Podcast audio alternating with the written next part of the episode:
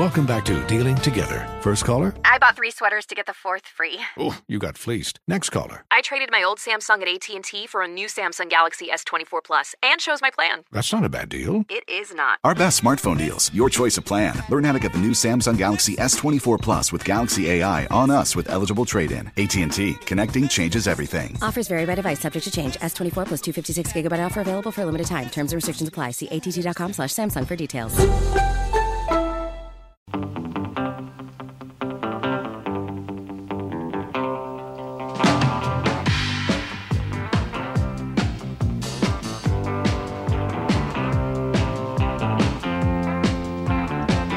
So the governor delivers the state of the state. And I have to admit, I think it's the nothing new of nothing new. How did others see this message his last year in office as governor? Is Indiana getting ready for some great things? Tony Katz, good to be with you. Gerry Dick joins us from InsideIndianaBusiness.com on Twitter at IIB. You watched that state of uh, the state uh, workforce development. It's always about workforce development. But was there anything new to this address that made you say, "Wow, that's a biggie"? Did I lose you?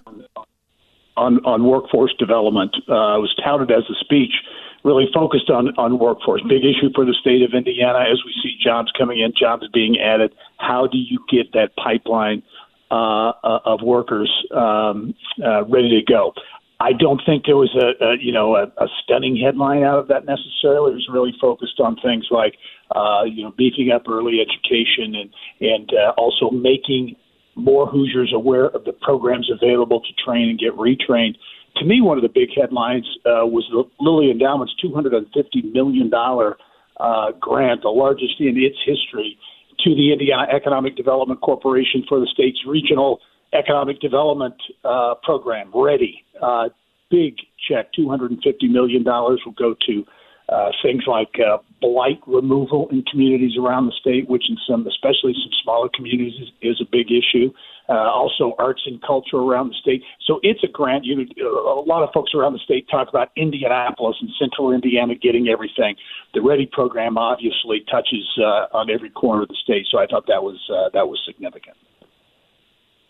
You know, you talk about there at, at InsideIndianaBusiness.com, Commerce Secretary bullish on economic development in 2024. Uh, uh, th- that's great. Uh, uh, they're, they're always bullish on it. There's no, there's nothing new about that statement. Have you seen things uh, that give them reason to feel that that's the case?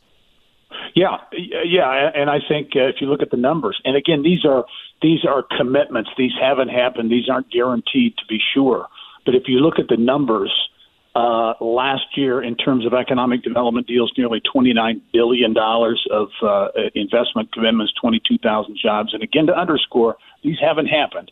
Uh, but but companies making those commitments, and then the Secretary of Commerce will tell you there's 100 billion dollars worth of opportunities in the pipeline. Those are deals that Indiana is going after and could get in the year ahead. So the pipeline of deals uh, according to IEDC, according to the Secretary of Commerce, uh, David Rosenberg, is strong, perhaps as strong as, as it's ever been. And he, in fact, uh, suggested on the show this weekend that there will be one or two major announcements here yet in the first quarter of 2024.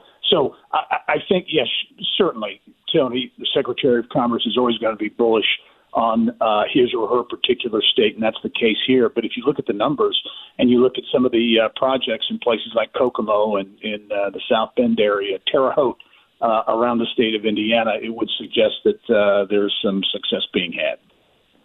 Talking to Gerry Dick from InsideIndianaBusiness.com on Twitter. At, or X, whatever we're calling it now, at IIB. Uh, one of the other stories, you got a bunch of stories state revenues beating the updated uh, estimates. Uh, that's that's always nice to see uh, that uh, the state is is moving in a way, and and we're we're getting people buying and sharing and, and investing, uh, etc. Um, how is this related to, for example, this billion dollar shortfall they had was with Medicare uh, and issues looking at uh, this legislative session, which is not a budget session. Are they taking a look at beating estimates and saying this gives us an opportunity to do something bold in a in an infrastructure way? This gives us an opportunity to get money back to Hoosiers. Has there been any of these conversations if things are based on how they're talking about things doing so well? No, I, I don't hear that. In fact, if you look at the um, if you look at the numbers that came out, uh, the state budget agency said that uh, individual taxes came in above the monthly estimate.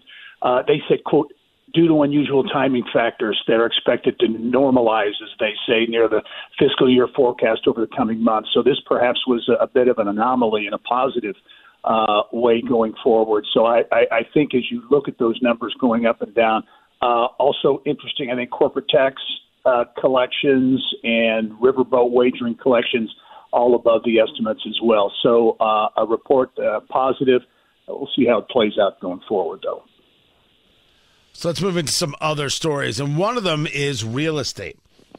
Indiana home sales down 14% last year. And certainly you take a look at interest rates and you're like, okay, that makes perfect sense. But you also take a look at inventory, at least in central Indiana, and you're like, what inventory? Where where where is it? Are the home builders still building? And why are the realtors taking a look at 2024 and saying this is going to be a good year? Yeah, yeah. 2023 uh, was uh, was a tough year. In fact, it was the first time, according to the uh, Indiana Association of Realtors, first time that annual listings dipped below 100,000, uh, first time in 20 years. So it was a tough market. Obviously, a number of economic factors on the national uh, level. Uh, mortgage rates obviously jumped uh, uh, uh, in a big way. Um, the uh, inflation, a number of factors uh, led to that. But as you look at the inventory beginning to recover and mortgage rates becoming, you know, coming back down, I think those are the indicators. Those are the things they're looking at in 2024, pointing to perhaps a uh, perhaps a better year in, in the year ahead. Uh, as we look at, at what's happening here, but again, those uh, those macro, those national economic uh, uh, factors, the potential uh, for a recession or the threat of a recession, all those types of things can play into this as well. The recession thought, uh, which uh, a lot of people want to tell you, the Secretary of, of the Treasury, Janet Yellen, we're, we're, we're in the, the the soft landing. Um, that's the way it's it's it's going to be. Where it's going to happen. A soft landing would be the inflation comes down to that target rate of two percent without a recession. But the consumer price index put inflation at three point nine percent when it was trending for two months in a downward fashion. Three point nine is double where they want to be, even though the wholesale price index, producer price index, was down 0.1 percent uh, our uh, our economic geniuses in the state of Indiana, they see a good 2024, or do they still see the possibility, or I shouldn't say the possibility, or do they see bad times ahead?